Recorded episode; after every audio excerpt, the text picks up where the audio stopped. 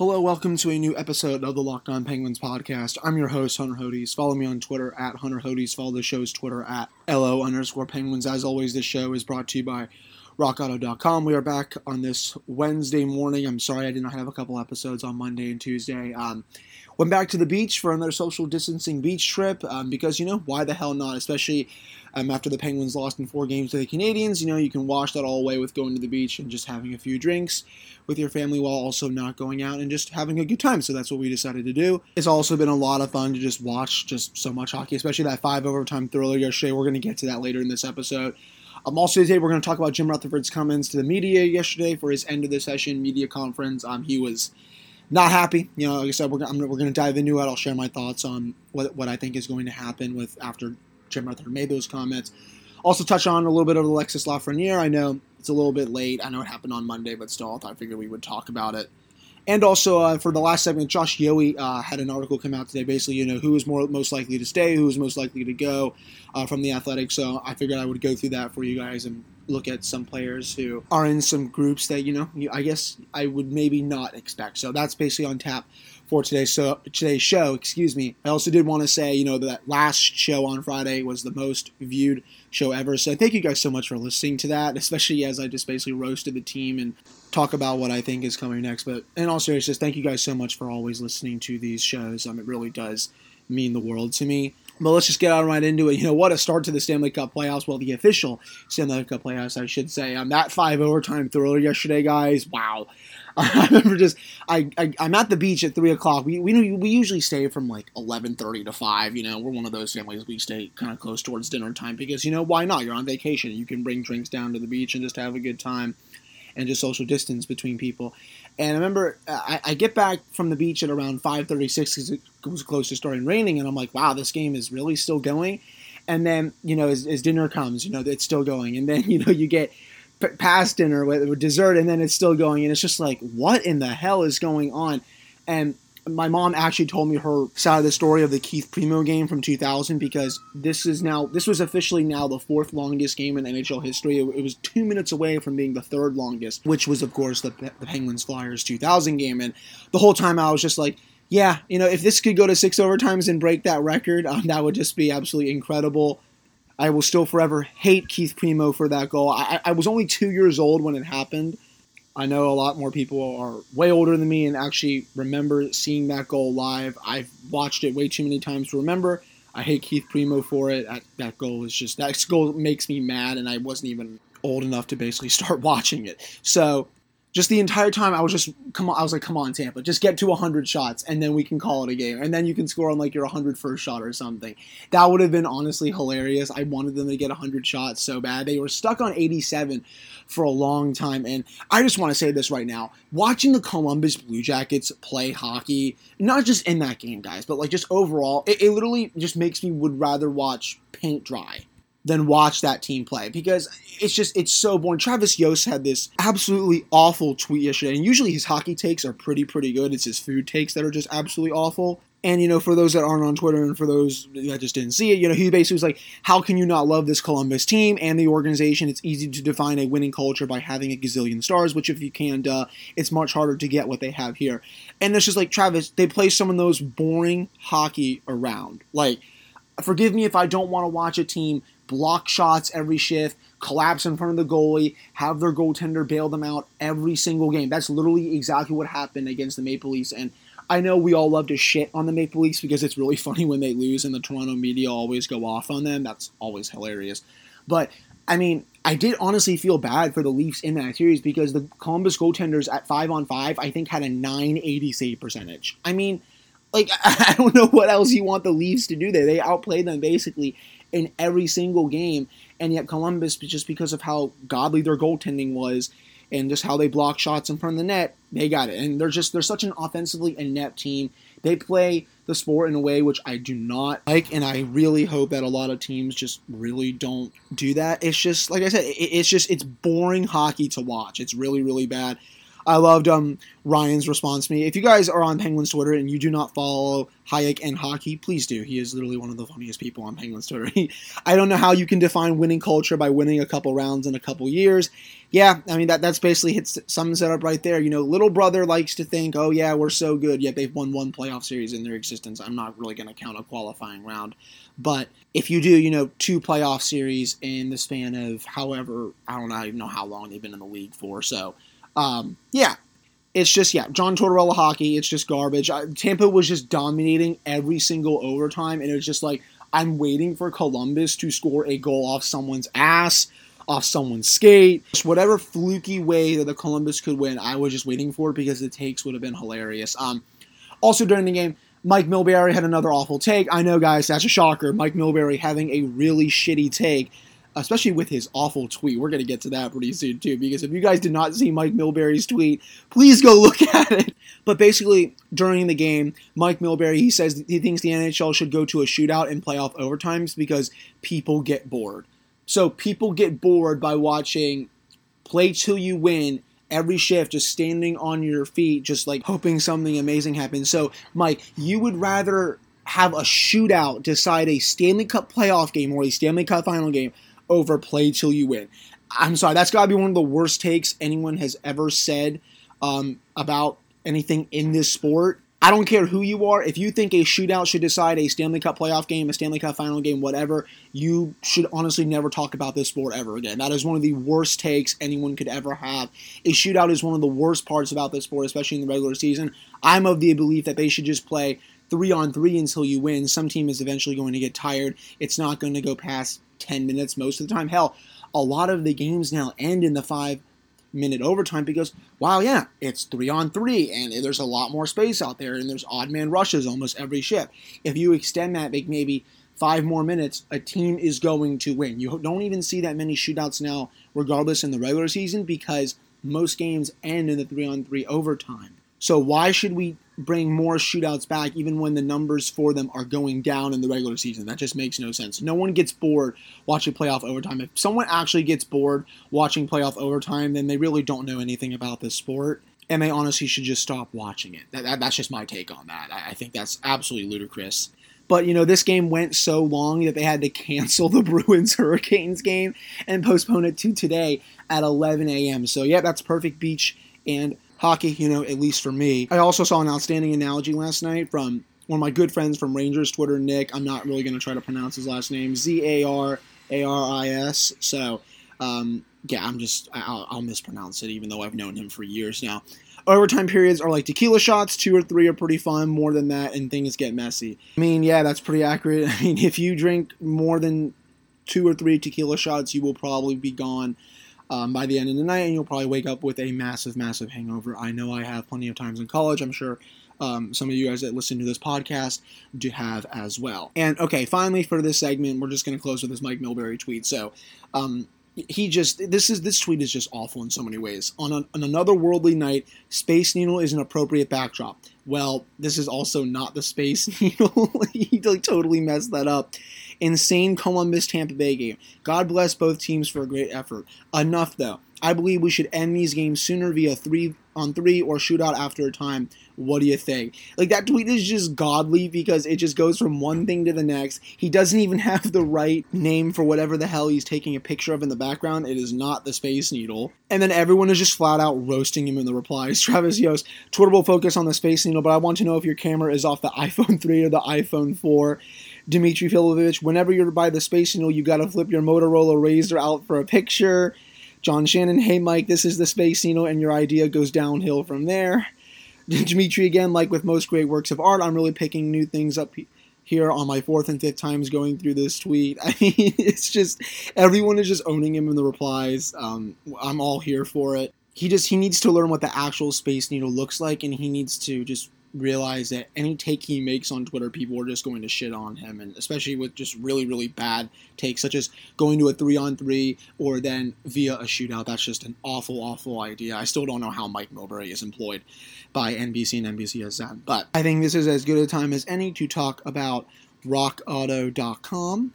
It is a family owned business that's serving auto part customers online for 20 years. You can go to rockauto.com to shop for auto and body parts from hundreds of manufacturers.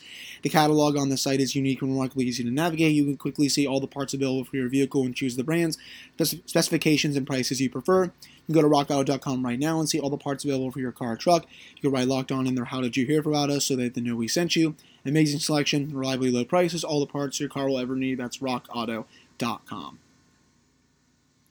All right, so we're back here on this episode for the Locked On Penguins podcast. So for this segment, you know, we're going to talk about Jim Rutherford's comments to the media yesterday at his end of season press conference. And yeah, everyone, if you were hoping that Jim Rutherford was going to be pretty pissed off, you got your wish. He was definitely not happy yesterday. There were some pretty damning quotes in there. You know, Josh Yohe also tweeted out, you know, there is something wrong, changes need to be made. Um, JMJ, he also shot down the idea of trading Evgeny Malkin or Chris Letang. I'm trying to move forward with the core. That's really, really good news. Please, I know the Chris Letang trade rumors are going to come about, like Penguins Chronicles, who is just one of the worst accounts on Penguins Twitter. Evgeny Malkin, we always see those trade rumors every single summer. It's just not going to happen. They're going to keep the core intact for however long they want to keep the core intact just keep it going. This team is really, really good going into the season. There's no reason to trade a core player at all. But, you know, let's just get to the spicy stuff now. So, Jim Rutherford was asked about the third defensive pair, and this was his answer, which, of course, pissed off a lot of people. But I'm here to tell you why you really should not be pissed off with this quote. He said, I know everybody picks on Jack Johnson and may have for a long time, but I think in that pairing, Justin Schultz had a lot more to give. And you know what? I get why some people were a bit upset about that because, you know, he's continuing to die on the Jack Johnson hill. But guys, here's the reality of the situation. Justin Schultz is walking. He made that pretty clear in that press conference yesterday that Justin Schultz had a lot more to give, basically saying, yeah, Justin Schultz sucked during that playoff series. He's not coming back. He was uh, had I think it was what 5.5 million against the cap. There is no way the Penguins are re-signing him. Just take that to the bank. But here's the trick, guys. Do you really think Jim Rutherford was going to go into that press conference and say, yeah, guys, Jack Johnson sucked when he's more than likely going to trade him this offseason or at least engage in a lot of talks about it? Like, why would a GM openly say that about a player that he is trying to trade? That makes no sense. It just comes off bad. Of course, he's going to try to save face, talk up Jack Johnson just a little bit, while also showing the door door to Justin Schultz. I think, guys, if this role was reversed and Justin Schultz was in Jack Johnson's situation, and Jack Johnson was in Justin Schultz's situation, he would have said the exact same thing about Jack Johnson yesterday as he did about Justin Schultz, where um, he had a lot more to give because obviously they both did have a lot more to give. They both sucked ass. But I just wanted to clarify that for everyone. Please, guys, just take a chill pill. We all know Justin Schultz is gone. I think Jack Johnson is going to be gone too. Just send him to the sun. I think Jim is going to make it happen this offseason. It looked like he finally recognized one of the biggest problems for this team was that just the third pairing was just absolutely dreadful. Moving on from that, here's another really big quote yesterday. Seth Rorabaugh tweeted out the whole thing from Jim Rutherford. Basically talked about game four. He was asked about the, um, the eliminating game. Jim said, We don't have that same drive as we get closer to elimination. It was so disappointing in game four to see where we're at. You're waiting for the desperation from the drop of the puck and it didn't come in the first period. It didn't come in the second period, and was even worse in the third period. There's something wrong if you don't have that drive to win in that point in time to win this series. I don't know. Did some of the players feel that they didn't want to put in the extra work and stay in the bubble longer and prefer to be with their families? Nobody knows the answer to all those things, but it's very disappointing, and changes need to be made. Um, yeah, so that's a pretty damning quote from Jim Rutherford. He's not happy. I mean, can you blame him for that kind of quote? I saw some people getting mad about it, but it's like, you know what, guys? That's a perfectly fine quote. He's pissed off with the lack of effort that the Penguins put in during that eliminating game. Everyone else saw just how bad they were. It looked like they wanted to be anywhere else. They wanted to go get drunk with their friends at home, go out to eat, you know, like Jim Rutherford said, go spend time with their families, literally anything else than be there at that game. And it was just, it was embarrassing. You know, it was embarrassing to the probably Mario and Ron. It was embarrassing to the coaching staff, embarrassing to Jim, and just embarrassing to the fan base. So, I mean, I totally understand where Jim is coming with that, as it was just absolutely embarrassing to watch. And, you know, like he said, this is now two years in a row where in an elimination game, they just do not look the same as they did earlier in the season. And Jim even said, like, that's a problem. I don't know where it lies. Like, do players just not really care when they're up against the wall? Have they, like, just been here long enough and won two championships where they're just at the point where, you know what, I don't need to win anymore. My win, my will to win is not as high as it used to be. I don't know. Jim Rutherford needs to discover that for himself. But yeah, A lot of questions going into this offseason. He also touched on the goalie situation yesterday. It's going to be really hard to keep both, especially with the flat cap. Basically saying, you know what, goodbye, Matt Murray. You know, he's not going to come back. It's going to be Tristan Jarry's net. I mean, he didn't directly say that yesterday, but if you read between the lines for what he said, I mean, it's basically all but confirmed that Tristan Jarry is going to be the number one goaltender going into next season. Also, sorry if there was some background noise. I'm actually on the patio recording this right now, and for some reason someone's doing work on a house like two, three houses down, but thankfully it stopped, I guess, for now. So uh, apologies about that. But in any case, I really don't think there was anything more noteworthy during that end of media press conference with Jim Rutherford. Um, I know he didn't commit to the whole coaching staff coming back. There were reports coming out yesterday that they are going to change the coaching staff. My thoughts on that: I think Mark Recchi's gone. There's just no way you can bring him back with how bad the power play has been. Jim Rutherford even said in his press conference that yeah, we have to find ways to make the power play better. It was unacceptable with the talent that we have that the power play is that bad, even with losing Phil Kessel. I mean, I think Markey's going to be on. I, what I would do, I would have Gonchar kind of coach the defense, and also having Gonchar coach the power play. Gonchar was one of the best power play quarterbacks this franchise has ever seen. He was just so smooth at running it.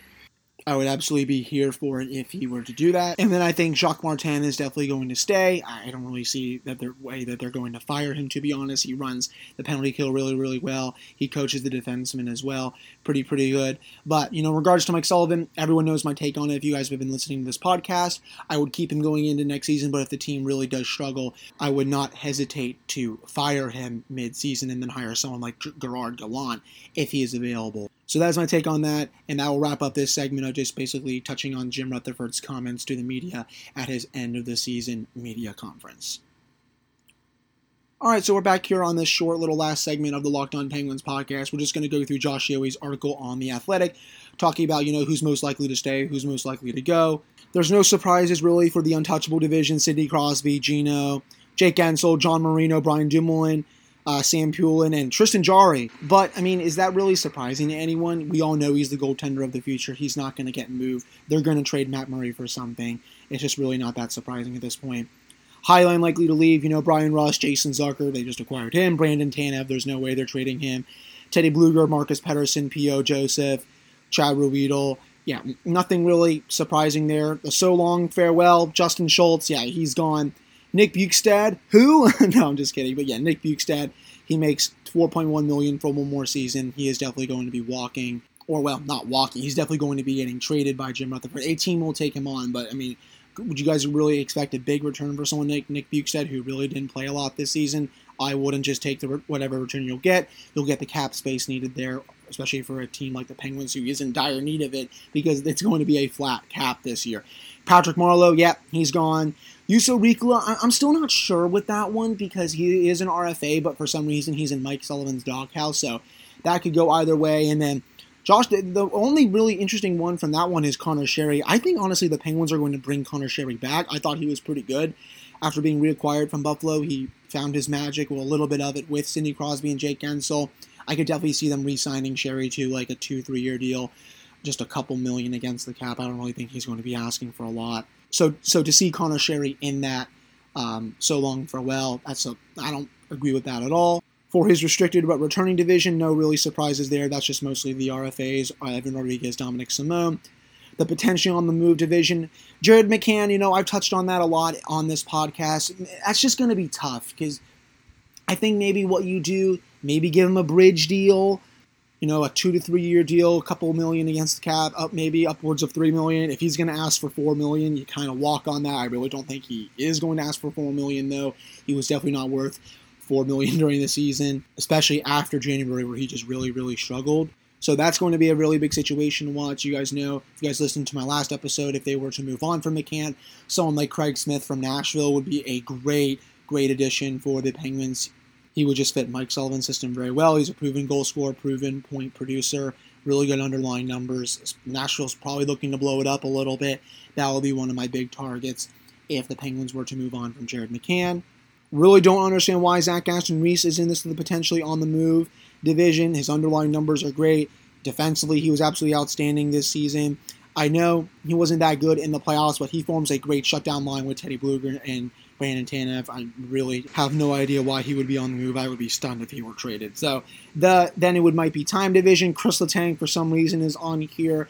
Um, yeah, guys, Chris Letang's not getting traded. He's basically in the untouchable division for me. That's the big surprise from this article. There's no way Chris Letang is getting traded. I think maybe at some point you could have a discussion about it. I, I hope I don't get killed for that take, even though I think Chris Letang overall should retire as a Pittsburgh Penguin. But at some point there could be a time to talk about a Chris Letang trade, especially if his play really, really starts to dip and it looks like they found his successor in John Marino. But that's still a few seasons down the line. Chris Letang is still untouchable at this point for me. The Patrick Hornqvist is also in this. I mean, that's going to be a very interesting situation for the Penguins. Um, he makes over five million against the cap. I thought he was really, really good during the season when he wasn't hurt. He kind of had a resurgent year. The only way I see him being traded is if you know they really, really can't trade anyone else, such as Jack Johnson, or if they don't really want to buy him out. That could be one of the next players that they would trade. It gives them a lot more cap room. I know it creates a hole for a third line right wing, but I think they can fill that void in free agency or through the organization pretty easily. So that's going to be a situation worth monitoring a lot this offseason. I just don't think Jim Rutherford has it in him to trade Patrick Hornqvist, especially after he just extended him to I think it was what a five year contract. And then the last two players on this list, apparently the, the beats the hell out of me division for Jack Johnson. This this line here just really makes me mad. I've been told as recently as 48 hours ago that the coaching staff is pleased with how he's performed. I really don't know how the coaching staff can believe that, especially if you watch those four games against Montreal. Being on the ice for five of the eight Canadiens' goals going into Game Four is absolutely unacceptable. He was directly causing those goals. No idea what Mike Sullivan, Mark Recchi, and Jacques Martin were watching had to have been a different game on a different planet in a different universe. There's just absolutely no way they were watching the same Jack Johnson as the rest of us. And then the change of senior division, the player that um, we all know is going to be likely to be traded or just not signed, is Matt Murray. He's definitely gone. So yeah, those are basically my thoughts on that. I figured I would just go through that article and offer my thoughts on some of the players who are going to stay and who are going to leave and some surprises through it. So hope you guys liked this episode of Locked On Penguins. I'll be back tomorrow with another episode. I honestly may dive more into Jared McCann tomorrow, talk about, you know, what are other options they could have for him. We'll also talk about the Stanley Cup playoffs, my thoughts on some of the series.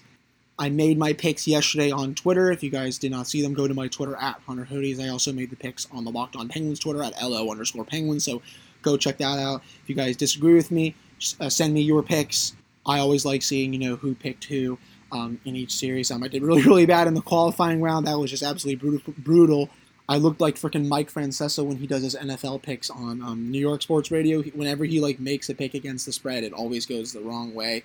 So yeah, I definitely had some Mike Francesa vibes for my pick. So yeah, that was just absolutely awful. But in any case, thank you guys so much for listening to this episode of Locked On Penguins, and I will be back tomorrow. So I will talk to you all then.